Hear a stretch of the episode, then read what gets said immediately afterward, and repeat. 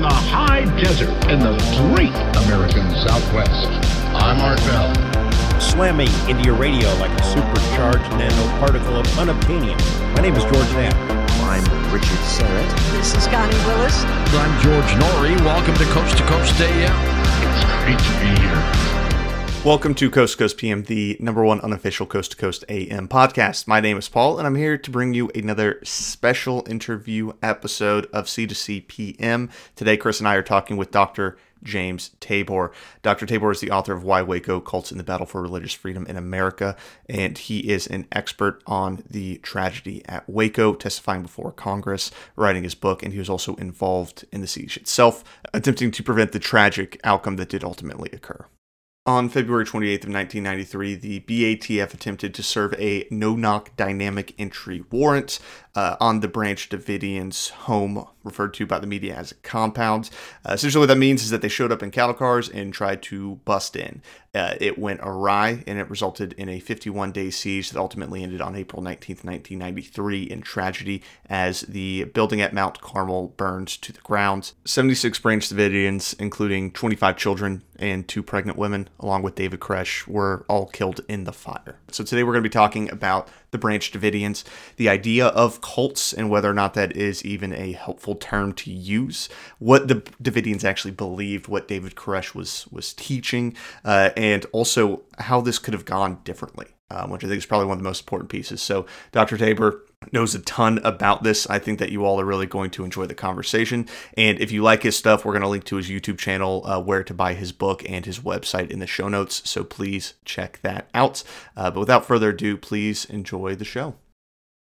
Welcome to another special interview episode of Coast to Coast PM. Today, Chris and I are talking with Dr. James Tabor.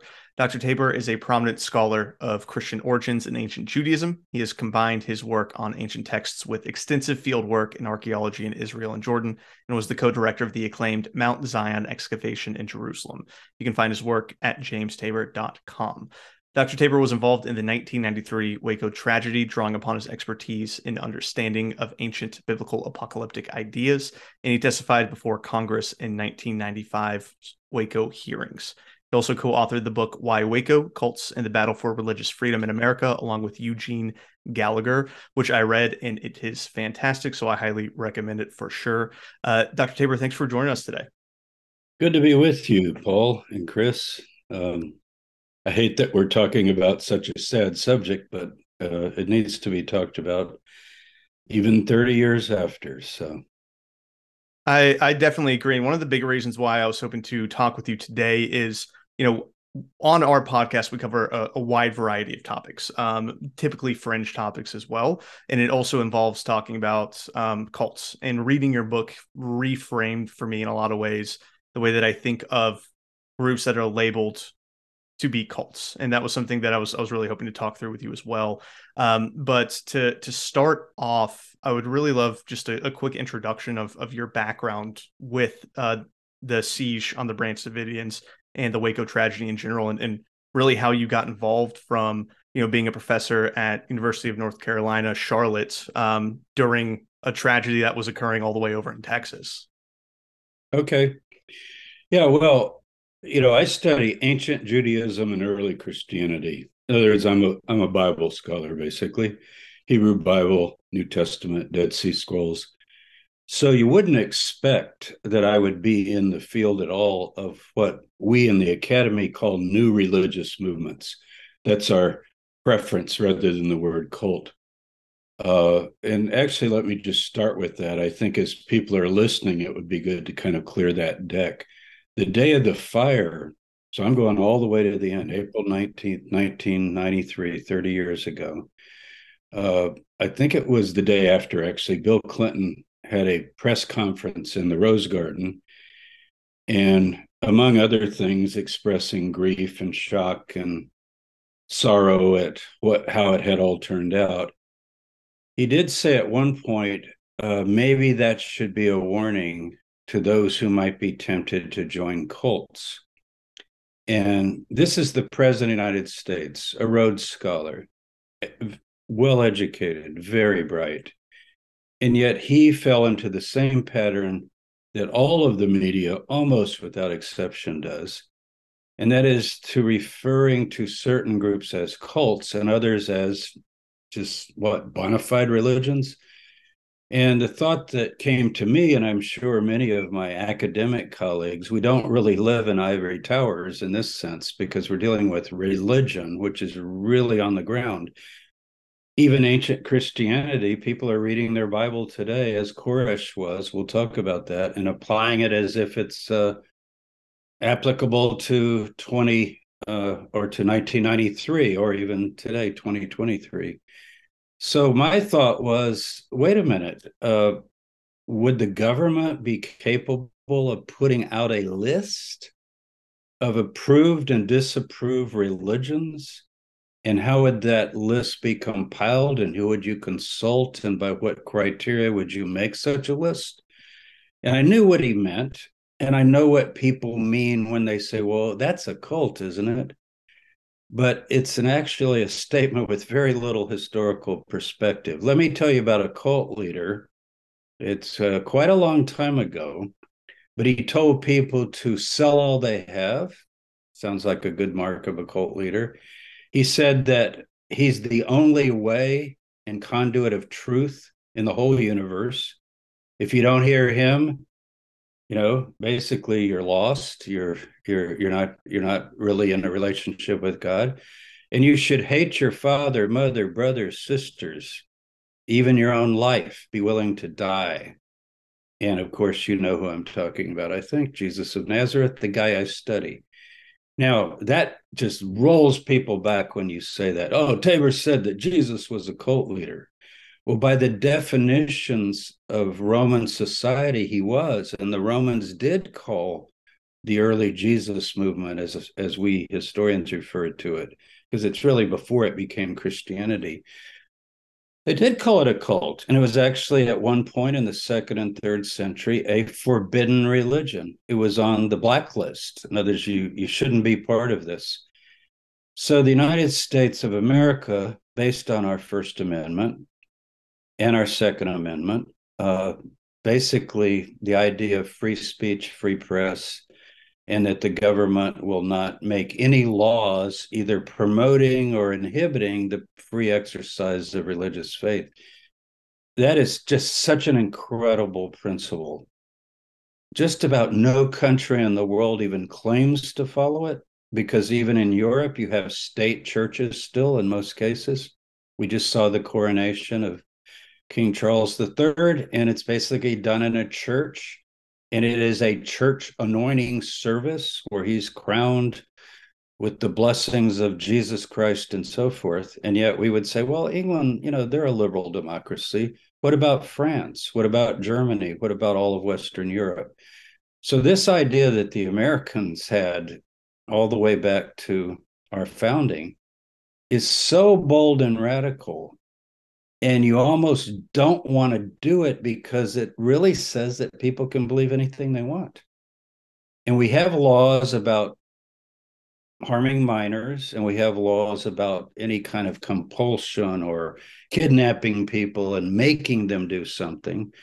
But in terms of uh, persuading people to believe things, even children, you know, think of a devout religious group. I won't name any but what we would call in our field a high demand religion, meaning, you know, you basically give your whole life over to it. It would be the chief characterizing way to describe, say, your family or your individual life, what you think of when you rise up, when you go down, when you go to bed.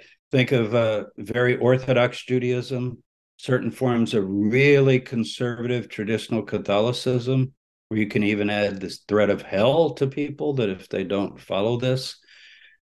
Uh, so the idea of high demand can be in any group and it can be spread through groups. And then, and then usually people throw in a charismatic leader. All you need to have a cult in a Baptist church then is a real dominant preacher. And I think we you I see programs all the time on some of the streaming services like about Hillsong or about right here in Charlotte, Elevation. I'm not calling those cults at all, but the idea that once you go in, I mean, you basically give your whole life to it. I've taught at Charlotte. Uh, I, re- I retired last summer, but I, I taught 33 years there. So I I'm, had my ear to the ground in terms of some of these student evangelist groups. And I'm telling you, some of the, I've had parents call me because I'm the historian of religions. Could you talk to my son or daughter? They're talking about dropping out of school and doing missionary work because they're following this person who's saying that, you know, if people are going to hell without Christ, it's much more important than a college degree. You need to, you know, get out and all kinds of things of that nature. So you see, I think your listeners will be able to pick up on the problem. So, what is a cult? A cult is a high demand religion, usually characterized by some kind of a charismatic leader or group of leaders that have a lot of control over the group. Usually, pretty well say our way or the highway. You know, we've got the truth and they use universally they use phrases like well when did you learn the truth so this could be typically you know in their founding in the 19th century mormons jehovah's witnesses seven day adventists and so forth from which the Koresh group comes the latter seven day adventists. But it's really important to distinguish i think uh, these categories so that you don't just pejoratively use a word like cult as a label even if you think well that religion man that they are so strict you know they tell them how to dress and how to act and hairstyles and all kinds of things. Lots of religious groups do that not just christian. So in our country uh, people can believe and practice whatever they want unless they break laws. And if they break laws that are the universal laws of the state or the county or the city or even the country, then they can be held accountable. And even then, you have appeals and a court system. Uh, we know of cases where individuals has, have gone all the way to the Supreme Court over a freedom of faith issue or something of that nature. So that's just kind of a preface. But the way I got involved was um, really never having heard, I've heard of the Seventh day Adventists for sure, and I had studied them because my field in early Christianity, more than any other aspect of it, would be apocalyptic beliefs in the ancient world. So, Jesus as an apocalyptic preacher, the first words out of his mouth, according to our earliest gospel of Mark, where the time is at hand, the time is fulfilled, rather, the kingdom of God is at hand. Repent. Uh, John the Baptist, the axe is now at the root of the tree. Every tree that does not bear fruit will be cut down and cast into the fire. So, this kind of preaching that we now call hell, fire, and brimstone preaching is pretty much throughout the New Testament. Even Paul, who writes the love chapter in First Corinthians 13, also talks about those who obey not the gospel of the Lord Jesus Christ, who will come in flaming fire, taking vengeance upon them. So, you know, Christians have ways of domesticating their faith and saying, well, you know, we can uh, understand where what their views were, and we don't necessarily take all that literally, and so forth. Particularly the mainline churches or so-called mainstream churches but a lot of the Bible believing churches that take would say the Bible is perfect and inerrant and the truths of the whole universe are in that book. Uh, they can very easily move towards a really controlling system, and yet it's not against the law. So I want to say all of that. So I had never heard of David Koresh or the Branch Davidians. I just hadn't drilled down that deeply in term, terms of Seventh day Adventist history. But my wife called me to the uh, television. It was a Sunday, the day of the raid, February 28th. There was a World Trade Center bombing, I believe, that same day.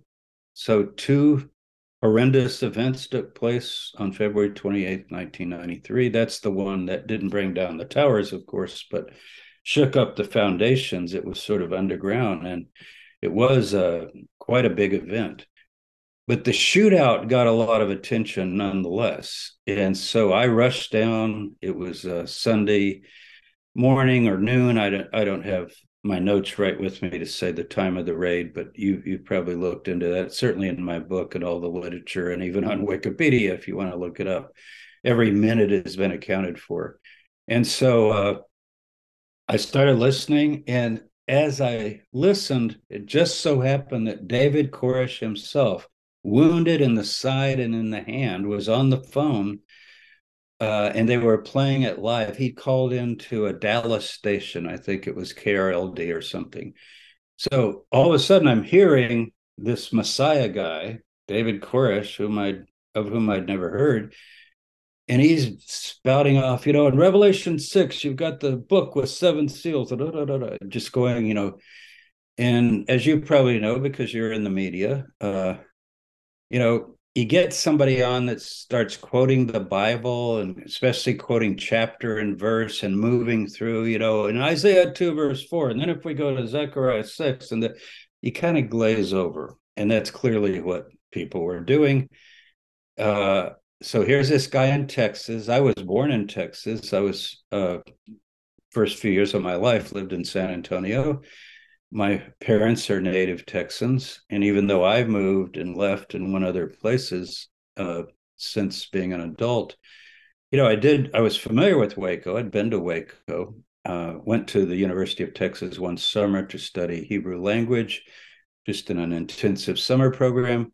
So it really drew me that way too. I know Texas culture, and here is this guy with his Texas accent, you know, teaching the Book of Revelation uh, then on March 2nd, which was just uh, two days later, the FBI had come in after the first day. The BATF did the initial raid, and the FBI had come in and they uh, allowed David to do a one hour broadcast over a Christian radio network.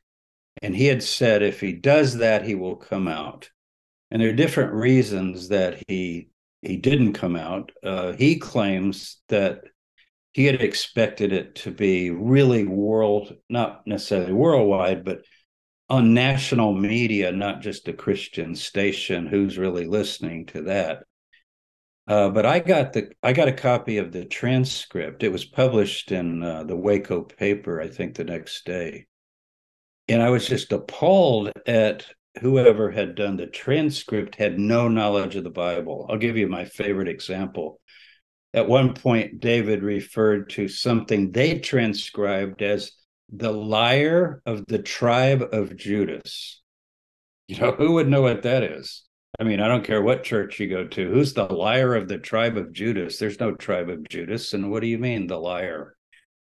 Well, what it was, it was the lion of the tribe of Judah, a very well known phrase in the Bible that many would be familiar with. There are quite a few of those errors. I think I counted over 35 transcription errors. So if you just read it, you would say, you know, I don't even know what the, the it's it's just word salad. It, he's just spinning. And remember, he was wounded when when he did this, very weak but he did try to put forth you know who they were and what the message is. It's worth listening to. You can find it easily. It's in the archives or you can read it but hearing it's even better. Uh, the Wake, baylor university has archives. There are different waco archives that you can get everything on now which you couldn't do for years and years but it's all been digitized now so uh, my friend Phil Arnold in Houston, Texas, he has a PhD from Rice University in the same field as I'm in. You know, early Christianity, both interested in apocalyptic movements, what we would call today uh, Bible prophecy belief. You know, people who think, I don't know if you're old enough to remember, or you have heard of Hal Lindsey in the 1970s. The book was The Late Great Planet Earth was the all-time bestseller of the 70s next to the bible. Of course the bible's always the bestseller but all-time bestseller in america. And i forgot i think it sold oh god it was up to you know 40 50 million copies translated into numerous languages. And it was just a standard kind of evangelical conservative christian attempt to say that we're in the last days and the state of israel is the sign of the end, and then the Six Day War, 1967, and there's a countdown to the end, and here's what's going to happen. So this stuff has been out there. Uh, Koresh wasn't the first to do this, but this is a small group who are also observing the seventh day Sabbath, which most Christians would say, so they're kind of Jewish, right? Well, they definitely weren't Jewish. Uh, even though it was said early on that Koresh believed he was God or Christ or all of those kinds of things, it became clear as we learned more about him that he was talking about a second Messiah figure that he thought was identified in the book of Revelation and in different prophecies, particularly the book of Isaiah and the book of Psalms. So I, I talked to my friend Phil, and he's, you know, not that far from Waco. And he said, Well, I'm going to jump in the car and go up there because we we talked about how we we understood where he was coming from because we could kind of translate those transcription errors and so forth. And it wasn't that different from lots of apocalyptic groups that would interpret Daniel 11, which is the scenario of what will happen in the Middle East at the end and so forth. This was right after the Gulf War. And there was quite a bit of interest in uh, Saddam Hussein, remember, was still in power after the first Gulf War. So people were reading prophecies, prophecies like Daniel 11, where it talks about a king of the north will come into the richest provinces of the Middle East, Kuwait, maybe, you know, and then you're going to think, oh, Iraq.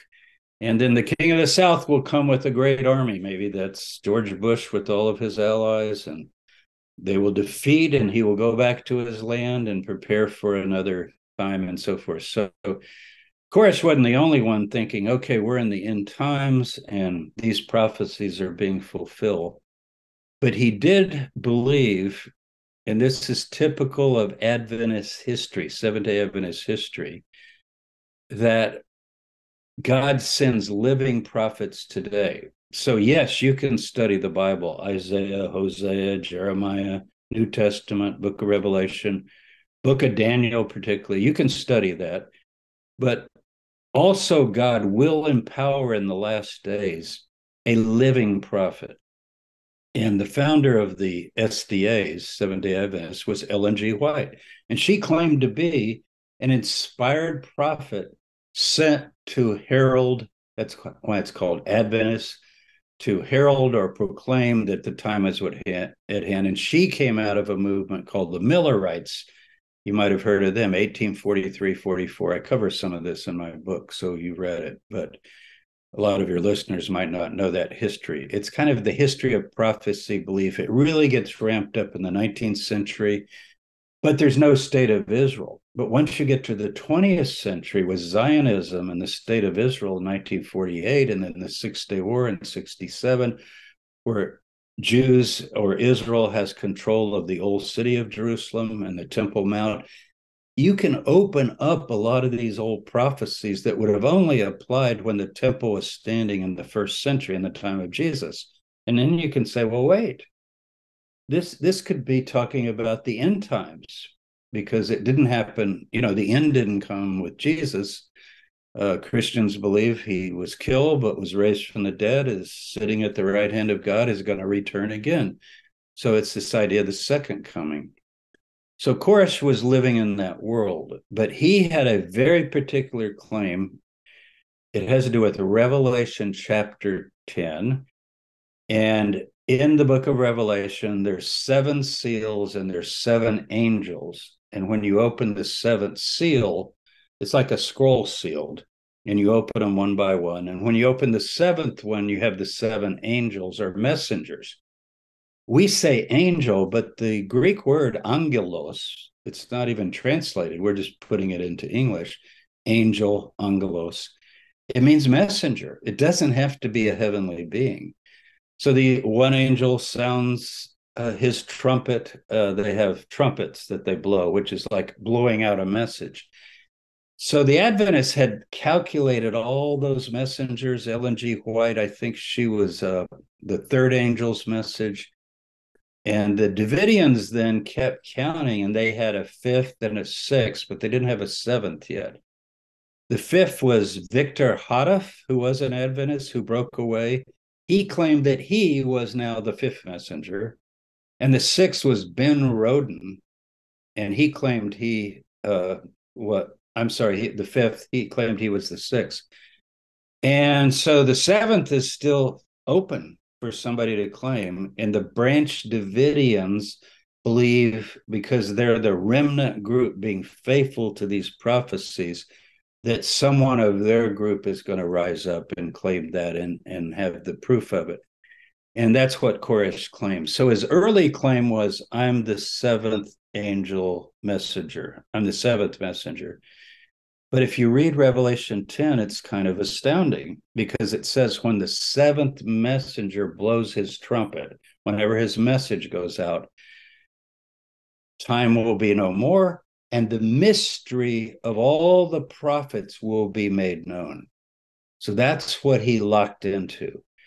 So the appeal he had to these followers who were already part of the third angel's message, the fourth, the fifth, the sixth, and now the seventh was I can unlock the seven seals of the sealed book that only the Lamb of God can do.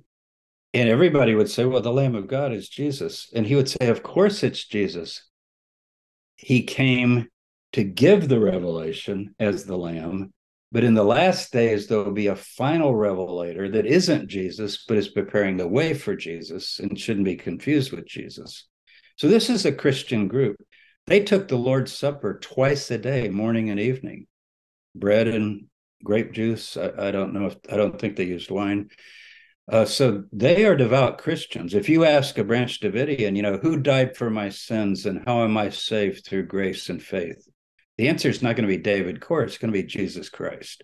So this is a Christian group by any definition. You know, if you're taking general definitions, Christians are people that believe Jesus is the Messiah and he died for their sins and they're going to be saved if they believe in him. So they believed all that.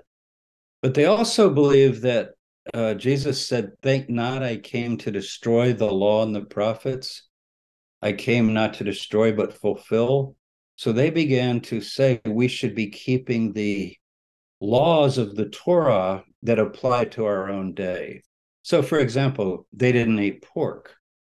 they didn't think it was a spiritual sin, but Adventists generally uh, are vegetarians, so they wouldn't eat pork anyway.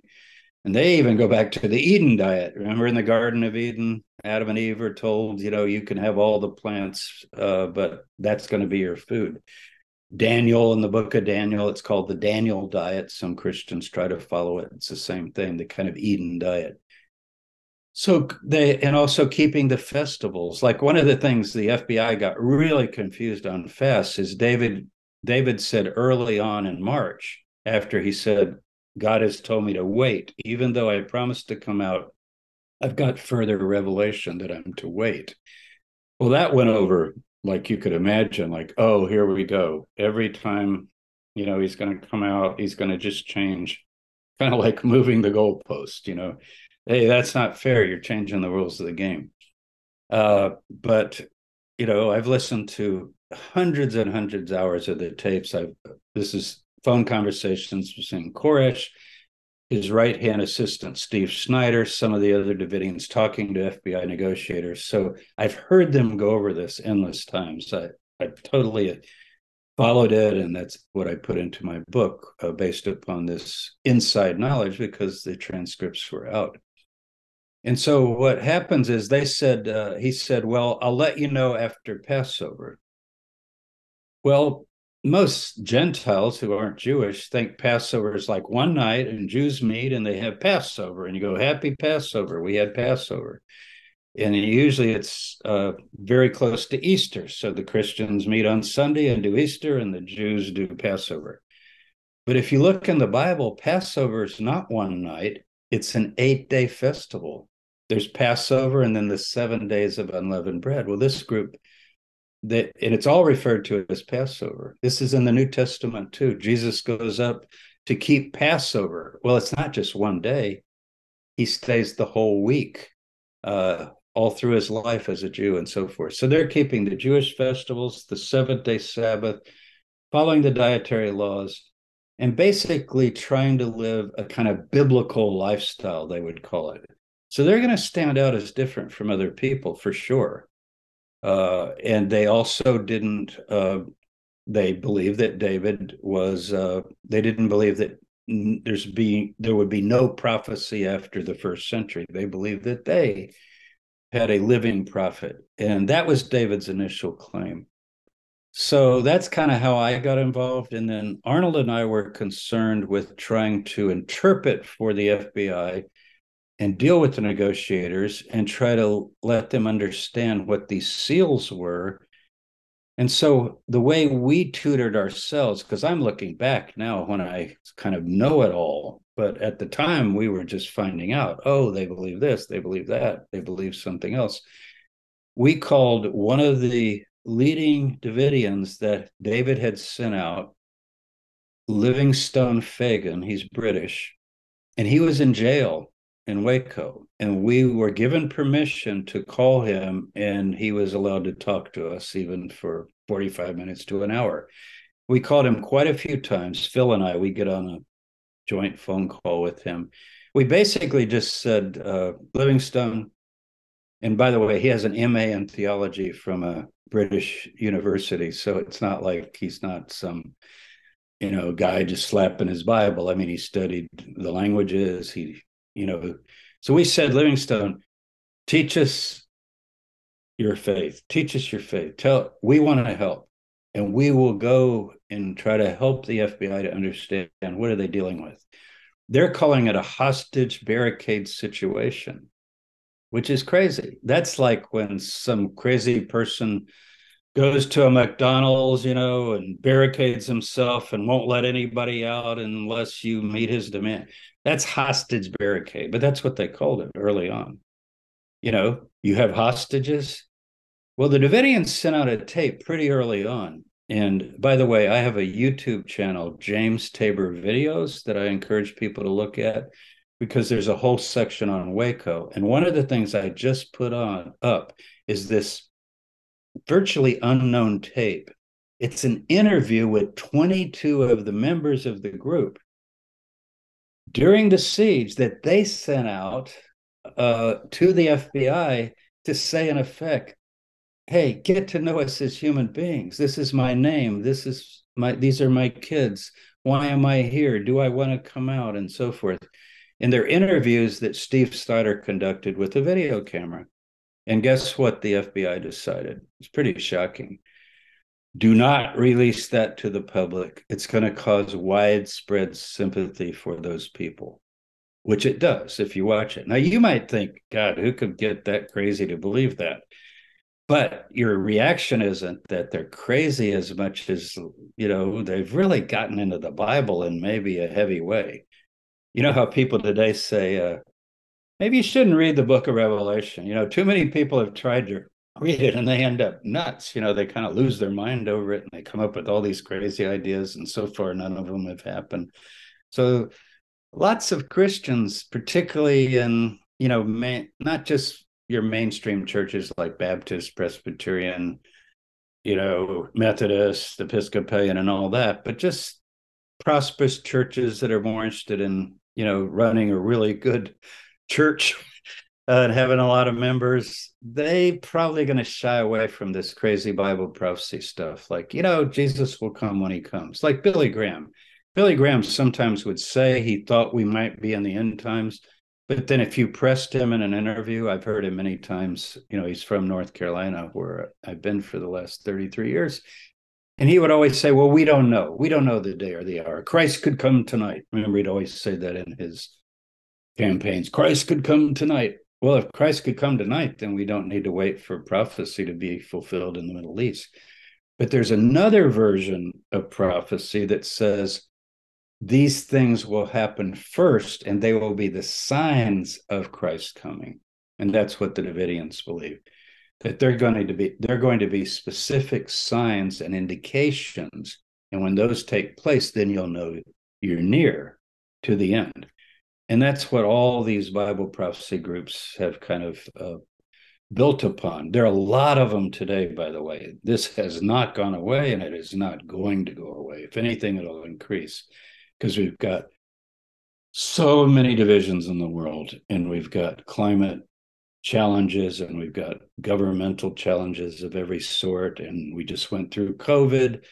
You know, some other thing could leak out and cause things that we we say, you know, even in the media. Well, that's that's like a biblical plague. You know, use the term that's apocalyptic in its dimensions. We had a local fire here in Charlotte the other day, burned down a couple buildings.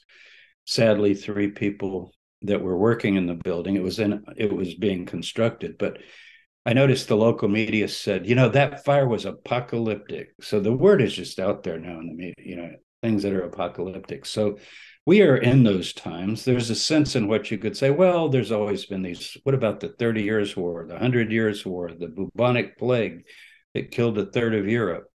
Of course, terrible times have come every century that I can think of. I'm a historian all over the world, but we're set up now with our communication, everything else, that a lot of people are really thinking, well, the Bible's going to get fulfilled. So that's the broad kind of background that Koresh uh, came from. So we were concerned with uh, getting to know them. By the way, we didn't get to see those tapes until after it was all over, but now people can go watch them. Uh, and we didn't know what was happening on the negotiation tapes either. It's not like Phil and I got to listen in and advise them. Uh, Phil did get to talk to a few people, and they did let him. Uh, he went on the radio independently, and at one point he was on a program uh, in the Dallas area, and it uh, that reached Waco, and uh, they he said on the program, the host said we think the Davidians are listening. They still had uh, electricity at that point. It was early on in March. And if you're listening, move your radio antenna. They had a big antenna, satellite antenna. And all of a sudden, the antenna starts going like this. And he knew he was being heard. And all he was saying is, you know, I think those people in there are sincere and this raid should have never happened. Uh, we can talk about the raid. You can ask me all the questions you want, but you know, people say, well, child abuse, underage sex, statutory rape by any laws of most states, uh, all of that. Well, the raid was not about that. The raid was about the Bureau of Alcohol, Tobacco, and Firearms serving a warrant which was a dynamic entry warrant. And if you look at what happened with these two cattle car trailers full of people armed, looking like they're in an you know an assault brigade, rushing up to the building, and then the shootout breaks out, and the Davidians defended themselves. You know, you can see how it just got a, out of hand uh, tremendously. But the Davidians always argued self defense uh, all of them that I've talked to, there are some survivors, and I've met them all. I think I've met, no, maybe two or three I haven't met. I've met five of them for sure. There were nine altogether. They all say that David went to the front door when he saw what was happening, opened the door, stepped out, and said, Wait, wait, don't shoot. There's women and children here. Let's talk. And then somehow firing broke out, and everybody disputes how it broke out. And he slammed the door shut, and then he was shot uh, after that. And there's disputes as to when he was shot, but uh, the basic story that he gave is that he was shot through the door, the front door where he had stepped out. And another uh, member was shot, and he he later died. Perry Jones, who was a longtime member. So you got to realize the group goes back to the 1930s. They've been in Waco since the 1930s. David's a latecomer. You know, David, uh, he only showed up, I think, 1981 or two. And so he's barely been there 10 years. And when he first showed up, he didn't immediately say, I'm the seventh angel, I'm the new prophet. Uh, this is a message that he developed over uh, over the decade. And when Lois Roden died, the wife of Ben Roden, the former leader. there was a real vacuum and the question was you know well who's going to take over? And david had already been showing great ability to interpret the scriptures in ways that were impressive to them. So if you ask a branch davidian back then why are you there? and they say this on the tape because nobody has ever interpreted the bible to the satisfaction of explaining all the things that he covers and they would spend hours and hours in Bible study instead of being a brainwashed cult where you got to sit here and you can't even go to the bathroom and the study's going to last six hours. They were doing, they would be like, no, no, I want to hear more, more. Oh God, that was so amazing. Can, you know, we could we go another hour?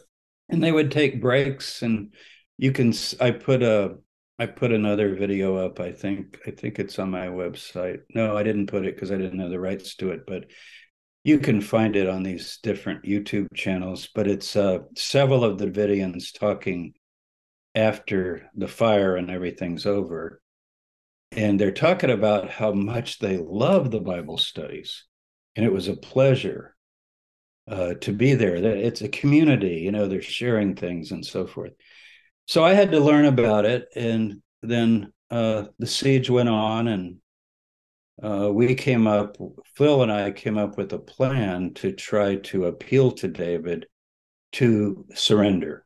And uh, I can tell you all about that, but I'm I've been talking the whole time. I'm going to give you a chance to jump in, clarify, go back, whatever you want, and then we can get into the idea of uh, how it might have ended peacefully.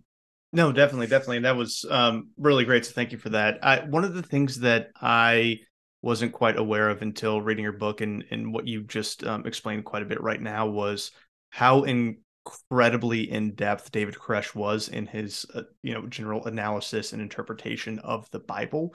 Um, and I know in the in the back of your book you included um, his interpretation of the first seal, which he was working on all seven seals or was going to before the the siege ended in tragedy like it did.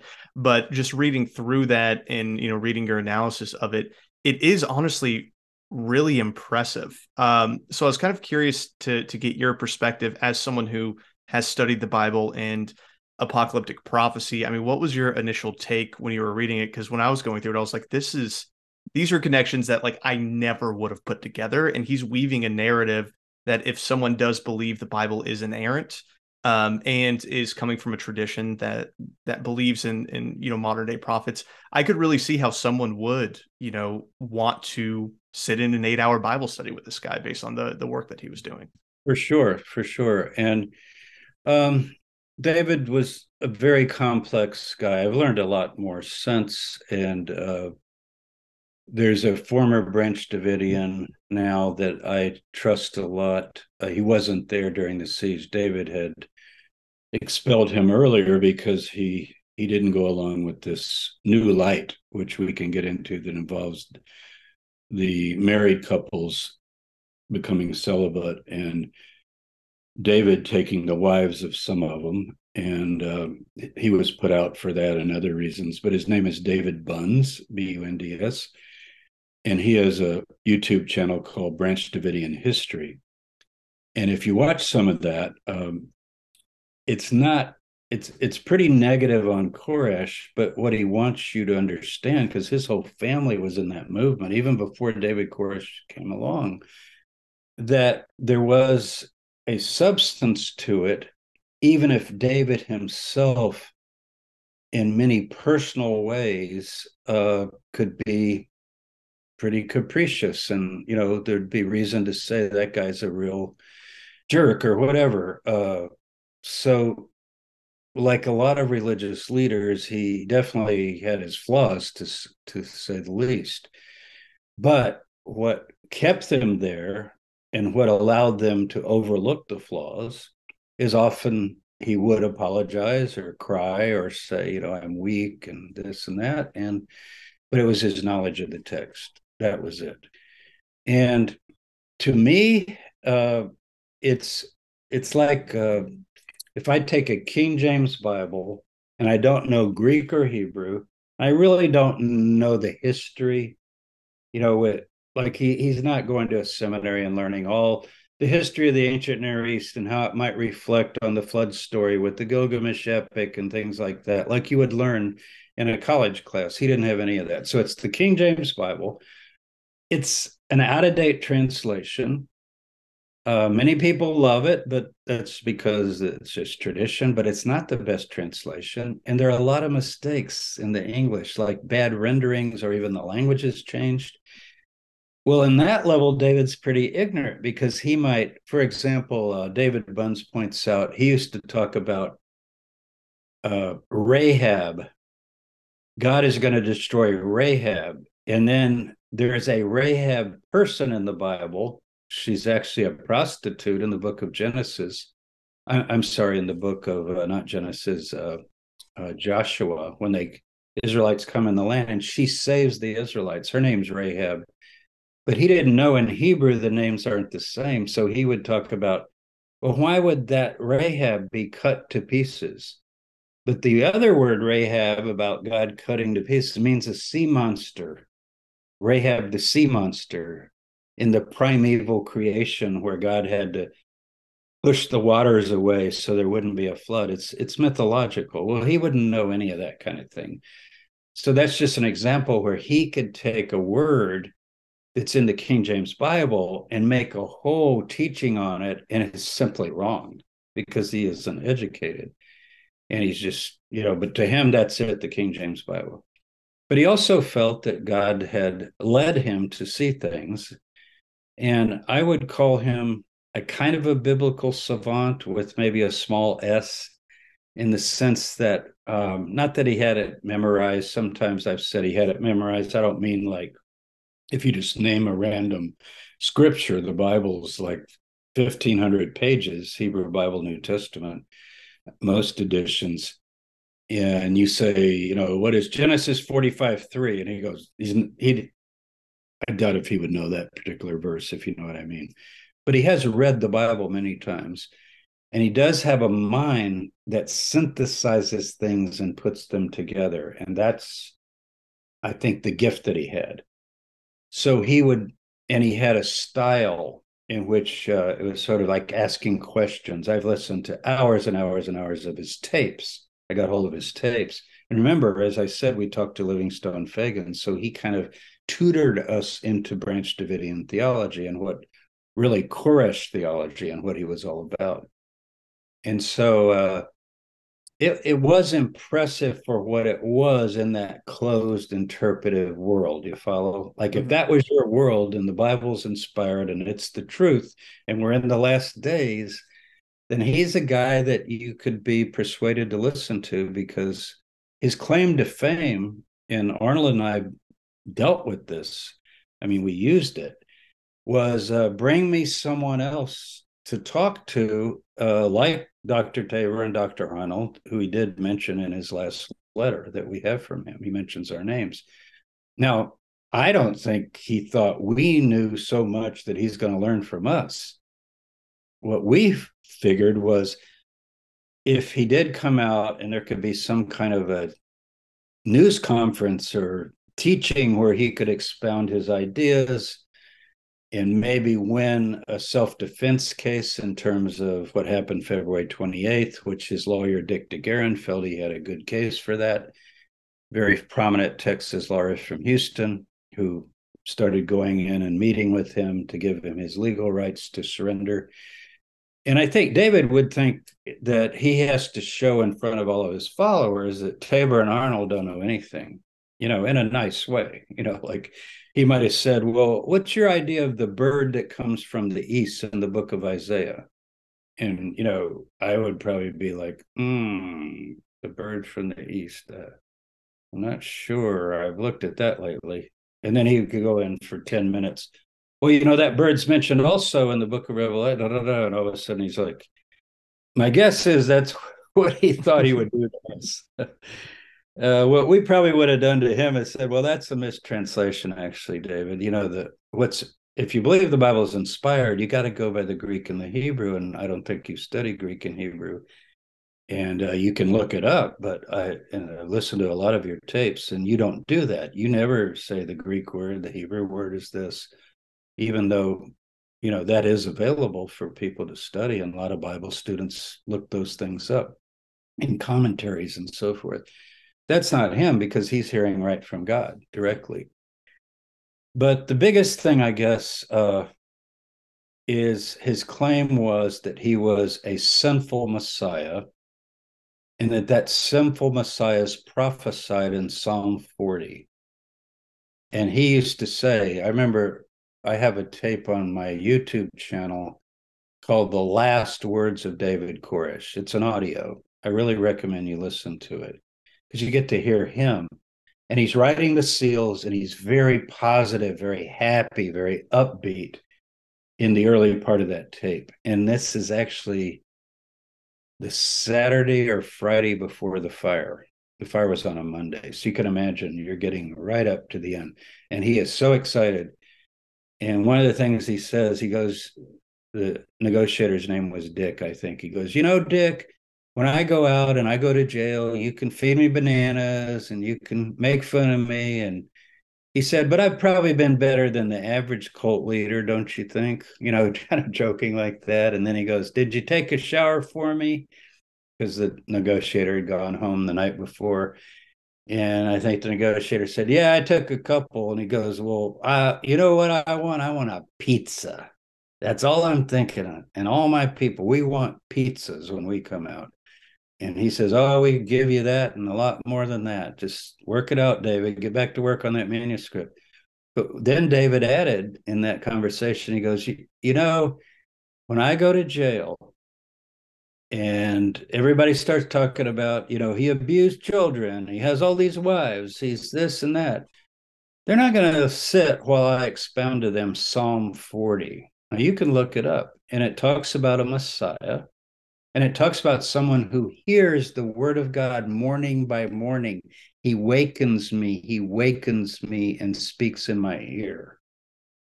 And then it says, And lo, it is written in the scroll of the book of me. Scroll of the book. Where's there a scroll of the book that would write about somebody? See, then we go to the book of Revelation, chapter six. You see what he's doing? And but then it says, My sin, this is the guy talking. It's first person. My sins are more than the hairs of my head. So he would say, No, wait a minute. This is a future Messiah. God is speaking to him.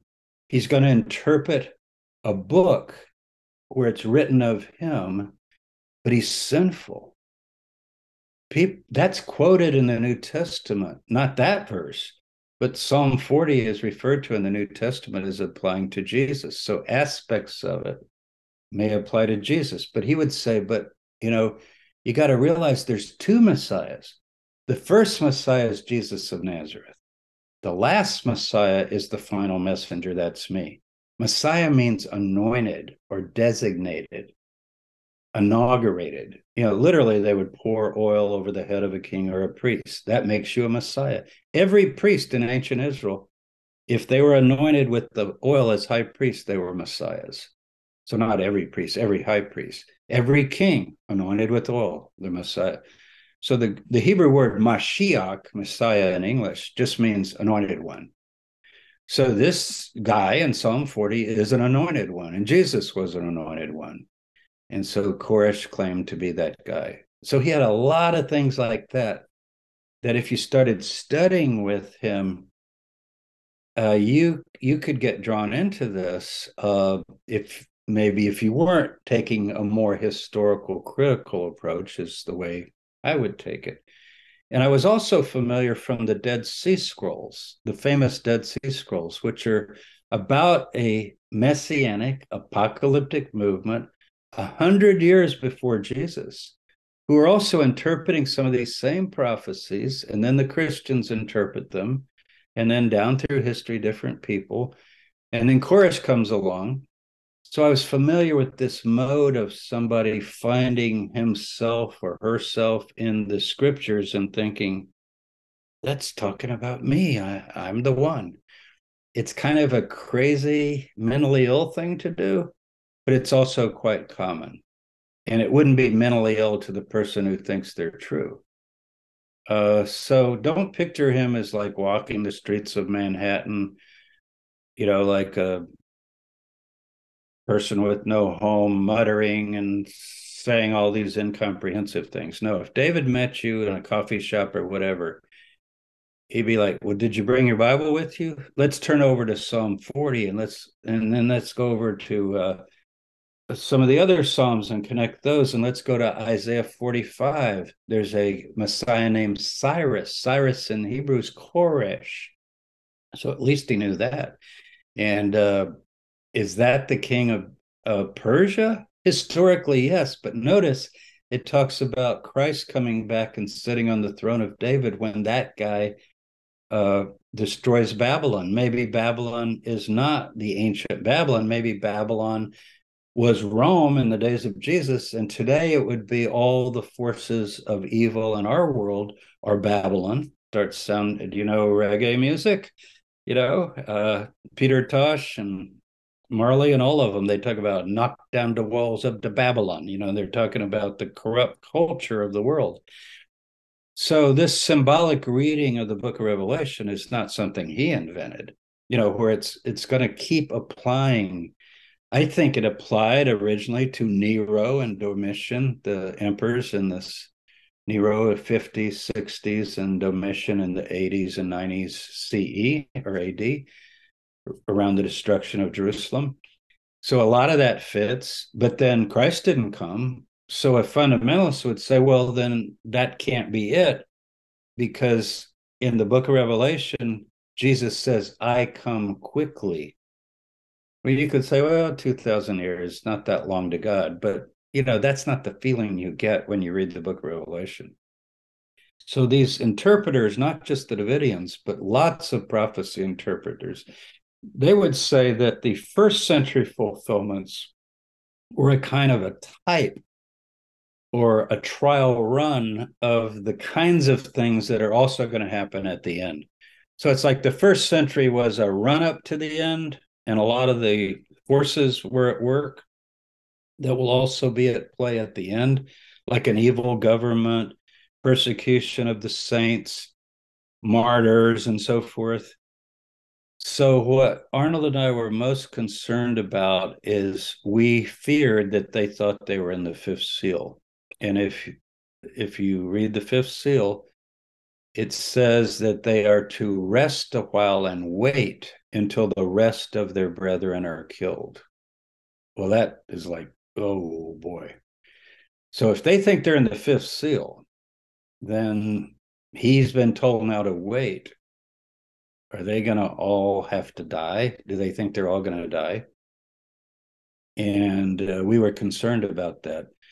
So uh, the plan Arnold and I came up with was to go on this radio station that uh, Ron Engelman was the host. He's passed away now. Really wonderful man. And he really he didn't know anything about the Bible, the Davidians. He just believed in religious freedom good Texas guy, and he didn't think uh, federal agents should be able to drive up to any place uh, with their guns drawn without, you know, peacefully trying to serve a warrant, unless it's some armed camp that's just waiting to blow them away. But I'll give you an example. Sheriff, two examples. Sheriff Hartwell, oh Harwell, Sheriff Harwell, also passed away now uh, he would go out. He'd been out to the property of Mount Carmel. They called it the compound. It's it's their spiritual center. How about spiritual headquarters or Bible study center? Just calling it the compound alone is militarizing it. Like they're in the compound. It's where they lived and where they studied the Bible. And they lived communally like the early Christians, you know, sharing all their goods in common and so forth. So anyway, if they were worried about the guns that Koresh was buying and the Davidians were buying, then Harwell could have easily gone out there with them and uh, just a few agents maybe and knocked on the door or call he would have called David said look there's some ATF guys that have some questions about your guns. And I, I guarantee you David would say tell them to come on out. He absolutely would. He wasn't hiding things. And the reason I know that is that's what he did say when his gun dealer, Henry McMahon in Waco, called him because BATF agents were talking to him. And he went back to the back. They were asking, What has he bought? And do you have any paperwork? Can we look at the paperwork? What does this group own? And he went back to the back and called Koresh because he's a good customer of his. Uh, and he said, There's these guys asking. And David said about the ATF, says, Tell them to come on out. I'll talk. They can see anything I have. Now, that's a verified story. And uh, it's it's not just, you know, people defending Koresh. The reason is these fully automatic weapons that were found, a few, I, I think there were, I don't remember now, 10 or 12, they were converting semi automatic so-called assault weapons that we hear about today that we have millions of them owned today in our culture and they they were converting them from semi to fully automatic with a kit. And in texas law uh, uh i've been told that federal law didn't recognize it kind of like marijuana. Uh, well we don't recognize that. Marijuana is still a crime and you can go to jail for it. Okay.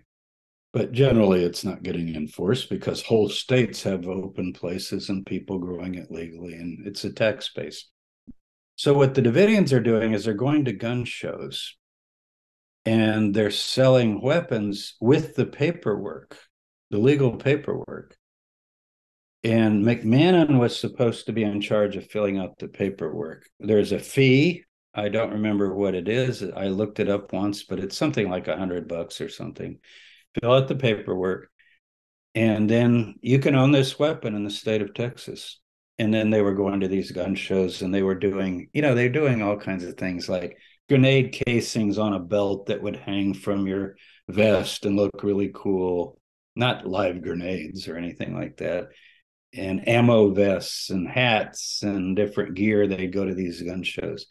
And that was uh, the largest part of the revenue, other than people few people of means had joined the group and put in larger amounts of cash as a reserve, but their day-to-day operation was funded by these gun shows, and that was fairly recent. Uh, back when uh, you talked to some of the Davidians that weren't there but had left earlier, they would say, "Oh yeah, I didn't back when I was there in the '80s, you know, every Texas place has a couple guns around, you know, for so-called varmints. they talk about, you know, you got to have a gun, gun or two. But this is 122 people. I've got notes here. Let's see. 130 Branch Davidians living in this place, 41 men, 46 women, and 43 children. And as Dick Reavis, he was the first one to write a book on Waco, Ashes of Waco. I believe that's the name of his, yeah he's a he's a reporter in Fort Worth, and he said uh, that well, actually, if you do the math, they're undergunned because if you have uh, adults, uh, ninety adults, then uh, the average Texan has four guns per person or something like that, and they would actually be undergunned. He made it just to make the point that running a gun business in Texas is not illegal and you don't raid a group for that. So the whole idea of why the raid happened, why was it planned and carried out? Were they really a danger? The story later was well, there were stories that they might be like some Charles Manson murder cult and they're going to come out and kill people in the city with all these weapons. I mean, that is just so far from anything of the sort that I've been able to find. And when you hear them talk, clearly they're not thinking like that. But uh, whenever I do this kind of interview, I get accused of, uh, oh, you're whitewashing the Davidians, and look at that guy. He's such a jerk. He did this and he did that. And I want to make it clear that my only purpose was not to justify Koresh legally on on any grounds, even the February 28th the reaction to the dynamic entry, that is not my field. I don't work on, you know, military standoffs and government standoffs and who is right and who is wrong.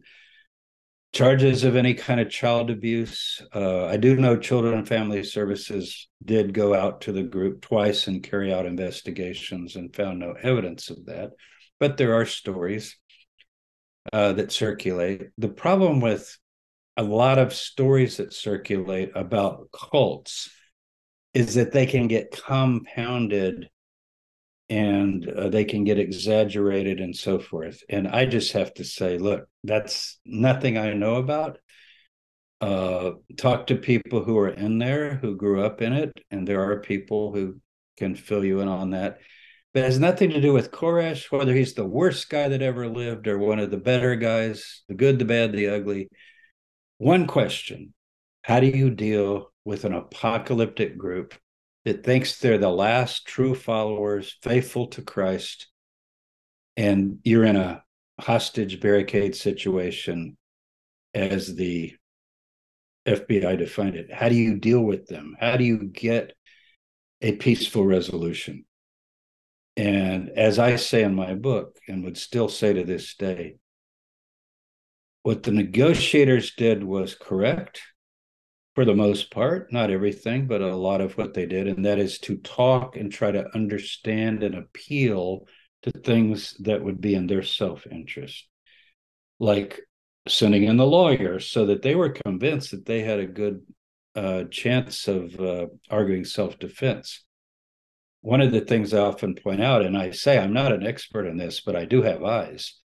If you look at that footage of the shootout, and it's everywhere all over YouTube, and those ATF agents are down behind their cars and they're they're going bop bop bop bop bop bop bop bop bop and there's like 20 or 30 of them behind the cars and there's not a single windshield broken of those cars.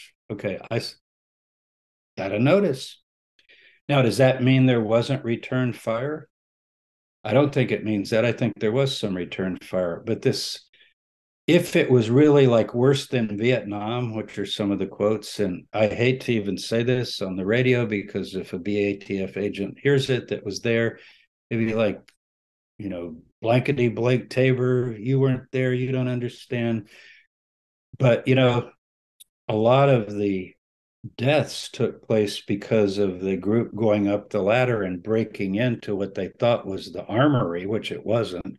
It wasn't where the guns were kept and uh, and then it's like a home invasion, and there are people. Uh, shootouts already going, and armed guys come in with stun grenades and so forth, breaking in a window and going down the hallway. They fired. They and and the ATF fired back. Several of the Davidian casualties uh, were, in fact, from that episode. But to shoot into a plywood building with men and women and children inside where they're on the floor, hugging the floor.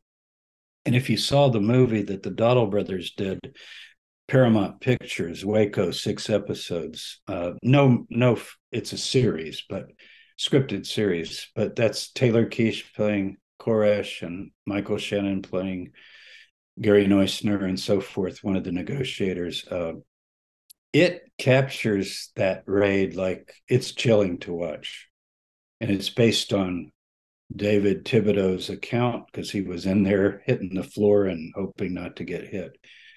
So uh, it, it's just it's unbelievable, you know, putting mattresses over kids and people screaming and yelling and people wounded and killed, and it was just really really bad. And it was bad that any ATF's agents got uh, got killed as well, of course. And by the way, at the memorials that the Davidians hold every year for 30 years now, I was just part of the last one. I wasn't able to go personally, but over Zoom. Uh, they read the names of the agents as well. They put up their pictures, and the whole thing is like, let's remember these good people who died, and it shouldn't have happened. There should have been another way to deal with it.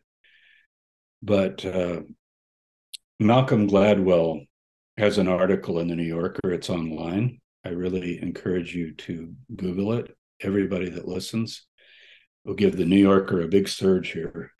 Uh, it's called How Not to Negotiate with Believers, and it's about Waco.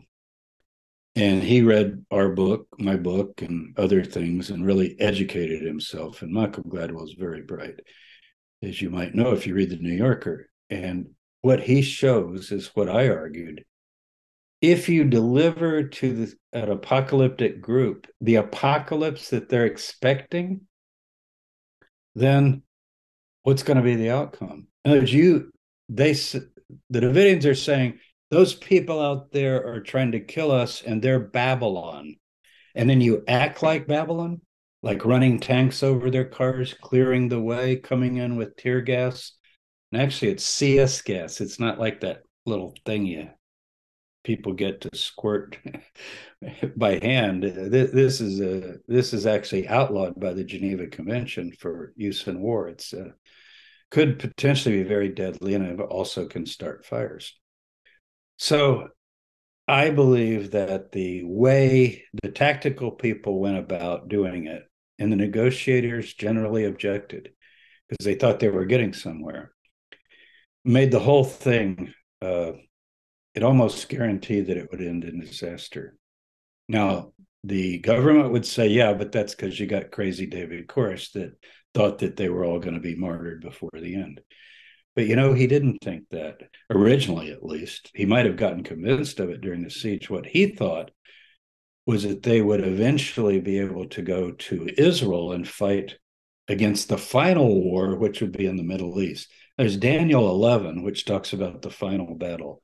Zechariah 14. That's not about Waco, Texas. There's no way you could read that. It's about Jerusalem and the Holy Land and armies marching in Jerusalem as they've done so many times throughout history. So, uh, you know, it just, what should they have done? Well, I think they should have let him finish the manuscript. I think he would have come out. And uh, so, what we did is we went on this radio program, Arnold and I, about an hour and it's you can get it on you know you can get it on the web uh, either the transcript or the, you can hear it if you want. You do a little search for it. Uh, let's see we did it i think we did it on uh, april i thought i wrote it down. Might not have written it down but it was uh, right before passover in april so it was well into the siege and Dick DeGuerin had been going in, the lawyer, and also uh, Jack Zimmerman, who was a lawyer for Steve Schneider, and worked out a kind of here's what'll happen if you come out peacefully. Texas Rangers will handle it, not the feds. That was big for David. He's a Texan, wants the Texas Rangers. Sheriff Harwell will be there. And uh, then they worked out who would come out first and second and so forth. And what David says in his last letter, I've got it right here, um, April 14th. That was a Wednesday before the fire. He says, uh, I'm presently being, this is to Dick, he's writing his lawyer. So this is a legal document to your lawyer. I'm presently being permitted to document in structured form the decoded messages of the seven seals. On completion of this task, I will be freed of my waiting period. I hope to finish as soon as possible, and then I will stand before man and answer any and all questions regarding my actions. He says this revelation will be will not be sold, it will be available to all those who wish to know the truth. I've been praying so long for this opportunity to put the seals in written form. I've shown that when I come out, I'll be given over the hands of men, and people won't be concerned with the truth of God, but just the bizarrety of me in the flesh. He knew that he would get accused of all these things that that he that were illegal in terms of the women, underage women, and so forth. So he says, uh, "I will demand the first copy be given to you." And when I can see that people like Jim Tabor and Phil Arnold have a copy, I will come out and then you can do your thing with this beast. Calls himself the beast. So we would have gone down there and we would have been there as they came out, and he would have given Dick a copy, and then he would have given us a copy, or maybe would have sent it out first to the three of us, and then he would have come out. And so, what was our argument in the radio program? It was really delicate because we didn't believe he was who he said. So, what we had to say is things like I'm saying to you you know, I think these people are in there because they've honestly studied and become convinced of the things he's teaching. So we need to at least recognize that if we're going to deal with it. We'd say things like that. And then we started saying things that uh, we thought might intrigue him. And one of the things we said is his very chapter, Revelation 10. Anybody can open the Bible and read it. When the seventh messenger sounds, which he claimed to be, blows the trumpet, message goes out. He's told to eat the scroll of the book, to eat it. Now that sounds very bizarre unless you know the Bible. In Ezekiel, Ezekiel's told to eat the scroll. Eat it means to totally absorb the message, totally absorb it, digest it. And then it says, and you will prophesy again to many nations, kings, rulers, and peoples. Okay. So we said, you know, if somebody would, if somebody thought that we were living through this scenario, it sounds like the point is for the message to get out because nobody, I would say to Phil, no, nobody ever heard of David Koresh before February 28th. When I say nobody, okay, 300 people in the whole world. We're talking about billions of people. But now he's a household name. And people are wondering who is that crazy guy? So if there was a manuscript out that gave his message, I think there would be a lot of interest in it, don't you, Phil? And then Phil would go, Yeah, you know, and, and it does say here, I could see how he could read that and think, well, maybe my mission isn't over. We don't need to die. A prophet needs to teach his message to the world. So to us, it was, you know, very potentially convincing, and apparently it was. So did we put the idea in his head? I'm not sure of that, but maybe he wanted in some way to get it out. He had made that previous broadcast on March 2nd, so at least he's thinking, I want to get my message out. So I think it would have worked. Uh, I was just so devastated the day of the fire because uh, I I didn't get to go in and know those children. But since then, you know, have gotten to know them. Of course, the ones that are dead, I just have been told about and learned all kinds of stories about. And so they kind of became, you know, kind of like my family in this extended sense of just people that I spent a lot of hours. I went to meet David's mother, Bonnie, and Haldeman and spent uh, Phil and I went to her house and talked to her afterwards and you know talked to all the survivors or most of them and began to learn and the, some of the kids that had survived a lot of kids let's see I think 30 something kids were sent out I believe I got it written somewhere so um in terms of total let's see 35 people came out during the siege but uh, as far as April 19th, 76 people died, 23 children, and two of the children were unborn. So two women were pregnant.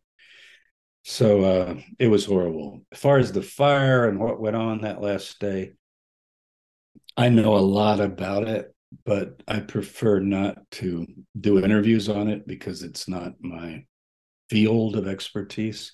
I read all the reports.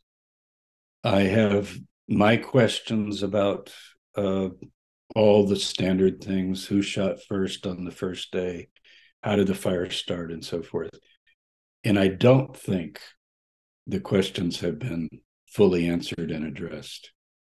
And I think as we get further and further from it, the standard scenario years from now will be, you know, Heaven's Gate, Jonestown, Charles Manson, David Koresh, as if these are all equivalent.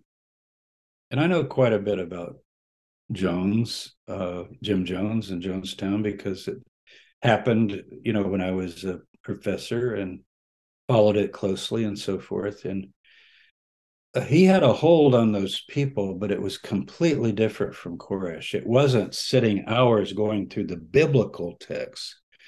So the hook that David had wasn't his wonderful charismatic personality.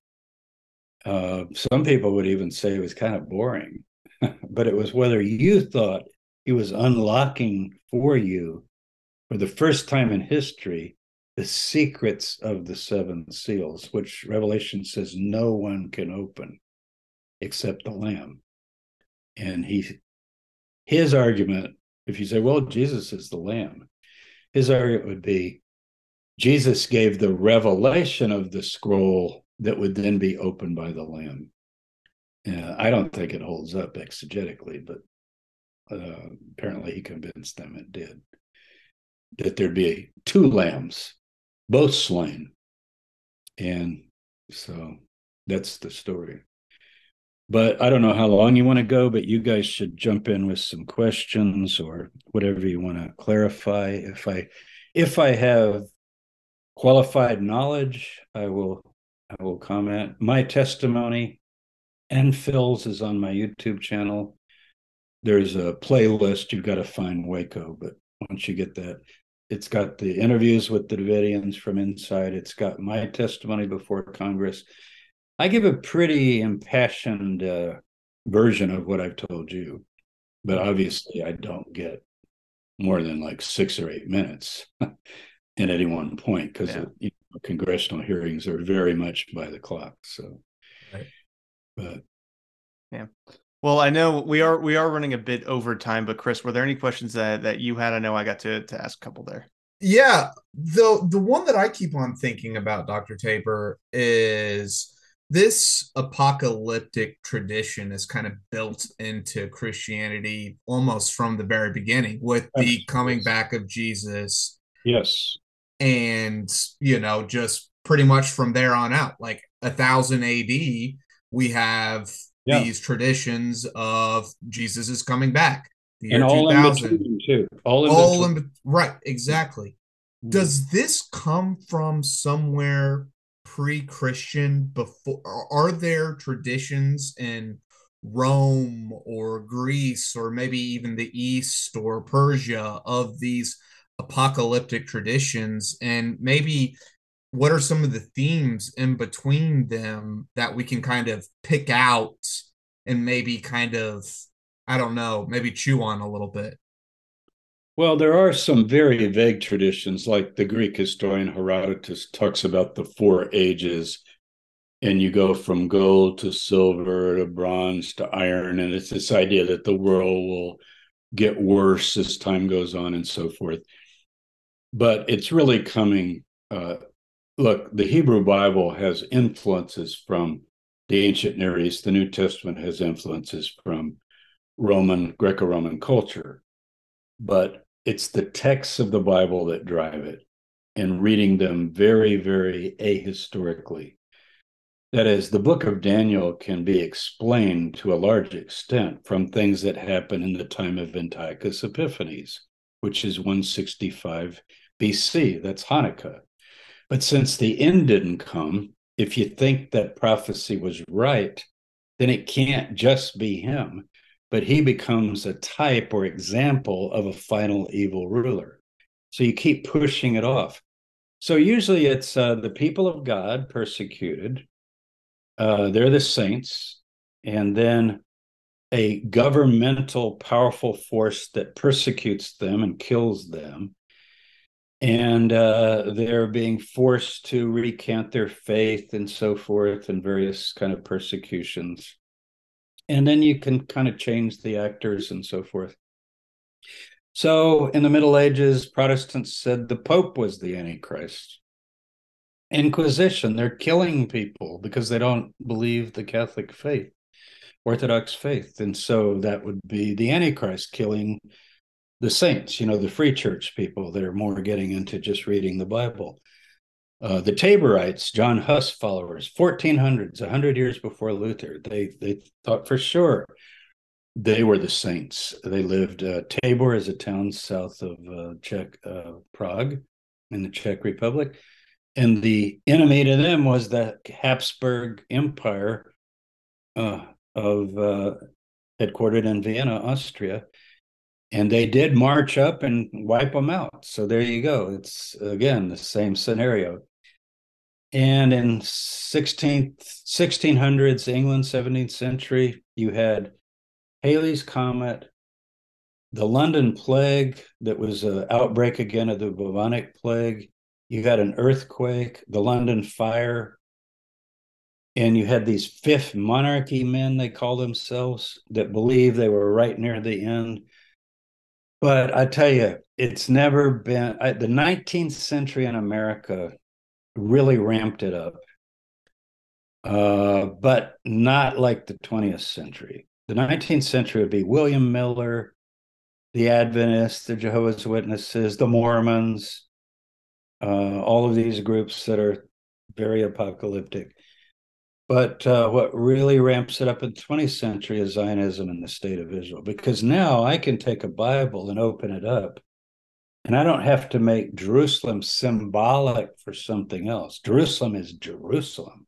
And if an army is coming from the north, it's coming from the north, you know, and so forth. So that's lent itself to this idea that uh, the Jews will rebuild a temple on the holiest spot in Judaism and sacred also to Muslims and so forth. And basically, World War III breaking out over you know religious disputes over holy holy places and holy land. It's happened before. Crusades, Saladin, same thing. Who's going to control Jerusalem?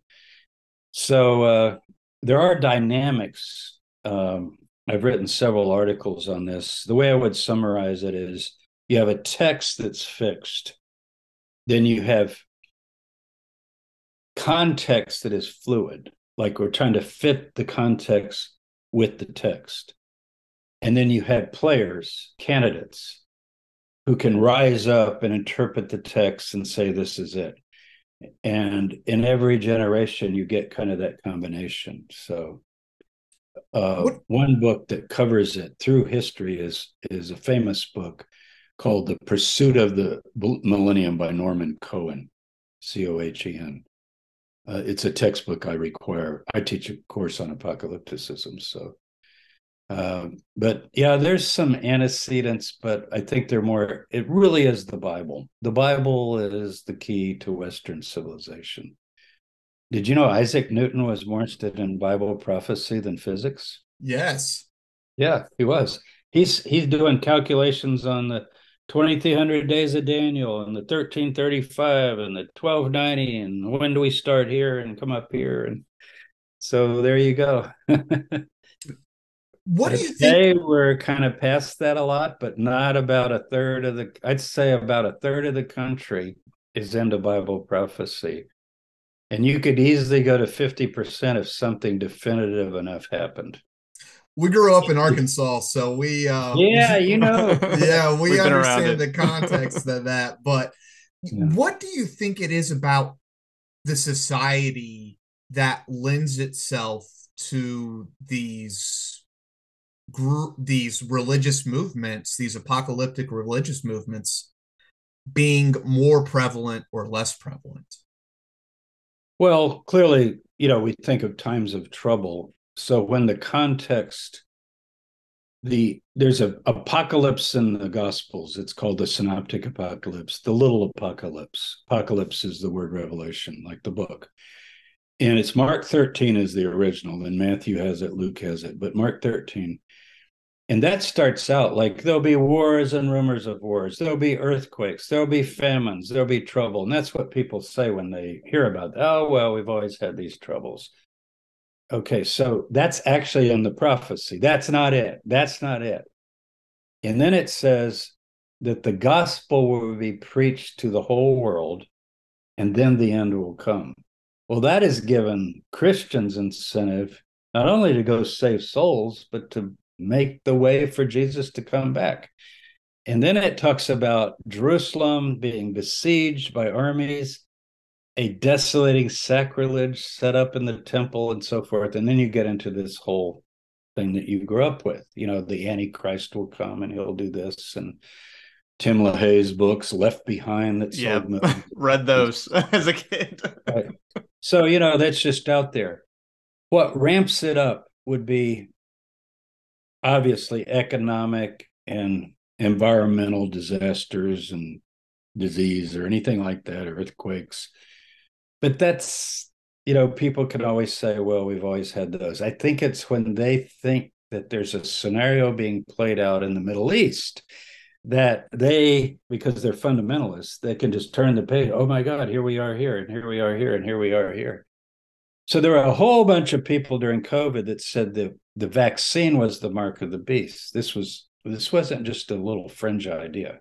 Millions of people said because you have to receive the mark in your arm. And then i don't know what they said about the forehead but maybe that you have to have your temperature. That was it. Yeah. We check your temperature and we check whether you had the vaccine. Or you can't buy and sell. And so there were these ideas like you can't go to this meeting you can't go to that meeting you can't participate in things like say you're on the stock exchange well they i'm sure they had a rule that you got to be vaccinated to go on the floor you know? So there are people coming up with that. So anytime there's something like that uh, because you got to have a final evil ruler he has to oppress the people of god. He has to set up some kind of a system whereby they're being identified and pigeonholed for persecution and so forth. And uh, those seem to be the prerequisites but uh you know if there's ever going to be an end it should have come in world war ii because there's no better candidate ever in history for the antichrist than adolf hitler. And also, also he destroys the world practically and he had plans to go to the middle east. If rommel had not been defeated by uh, it was montgomery right the british general uh, he was going to go up from the north, I mean, the south from Egypt to Jerusalem, and the Nazis were going to come down, down from the north and they were going to annihilate all the Jews in Palestine. and they'd made agreements with the Muslim population to.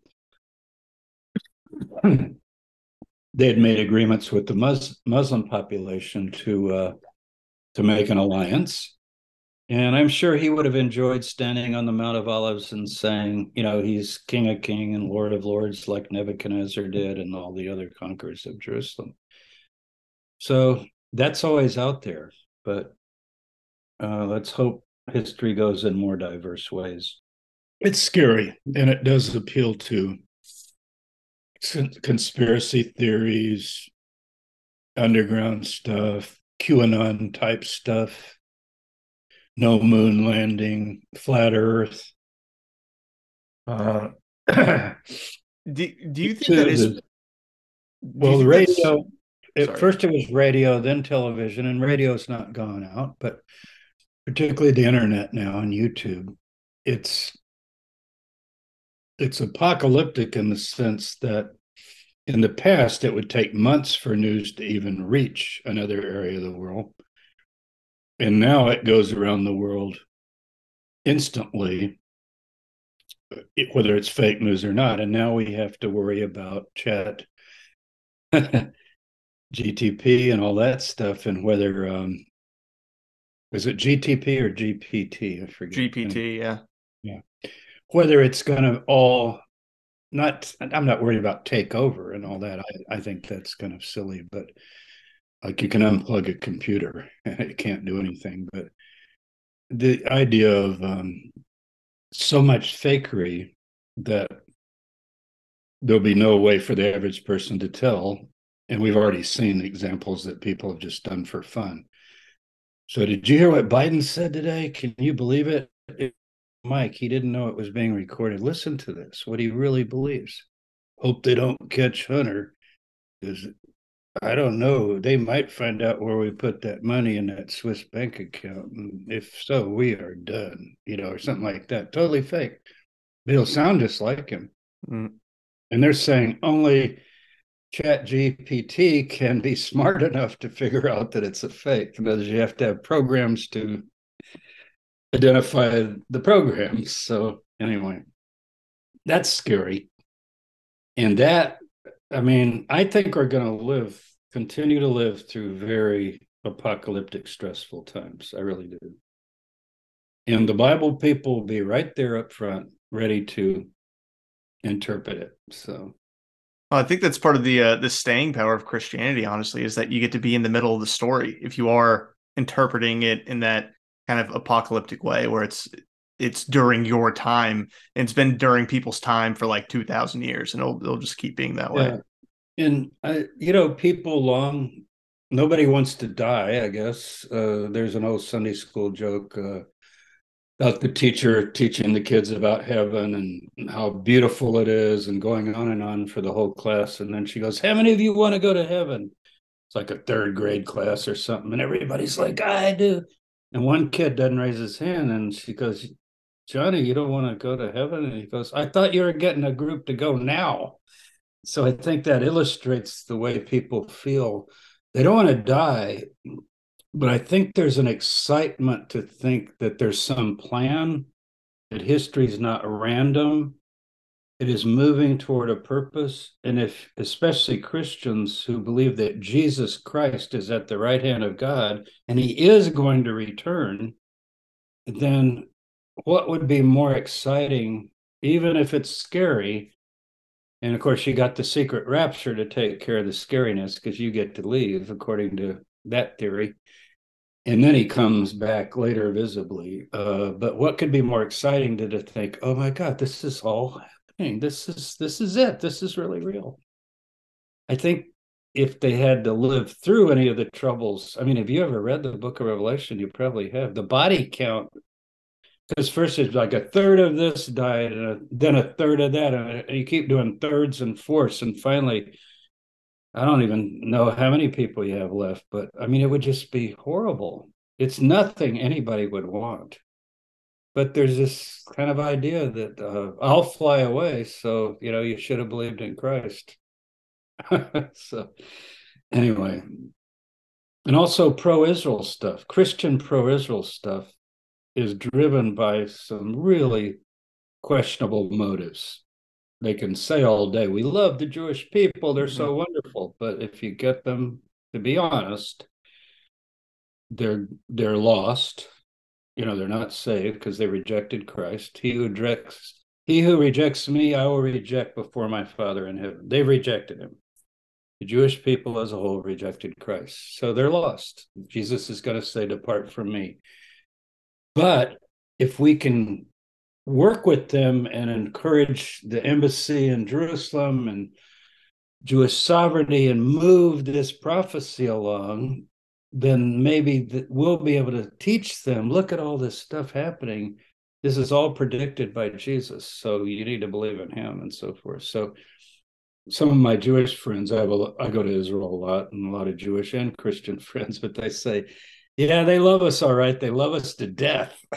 you know, like we need to be pawns in this apocalyptic mm-hmm. game. A bunch of us die, you know. So they're not ready for that. So well, with that, we will conclude our interview with Dr. Tabor. If you like Dr. Tabor, you can check out his book, Why Waco Cults in the Battle for Religious Freedom in America. We've provided the link in our show notes. You can also go to jamestabor.com to see more of his work or check out his YouTube channel. All that's going to be in the show notes. If you like the show and want to support us, you can go to patreon.com and subscribe for as little as $2 a month to get exclusive patrons only episodes. So please go ahead and check that out as well. Once again, in the show notes, everything's there. Uh, we'll see you next week with another episode of Coast to Coast PM. Thank you all and see you soon.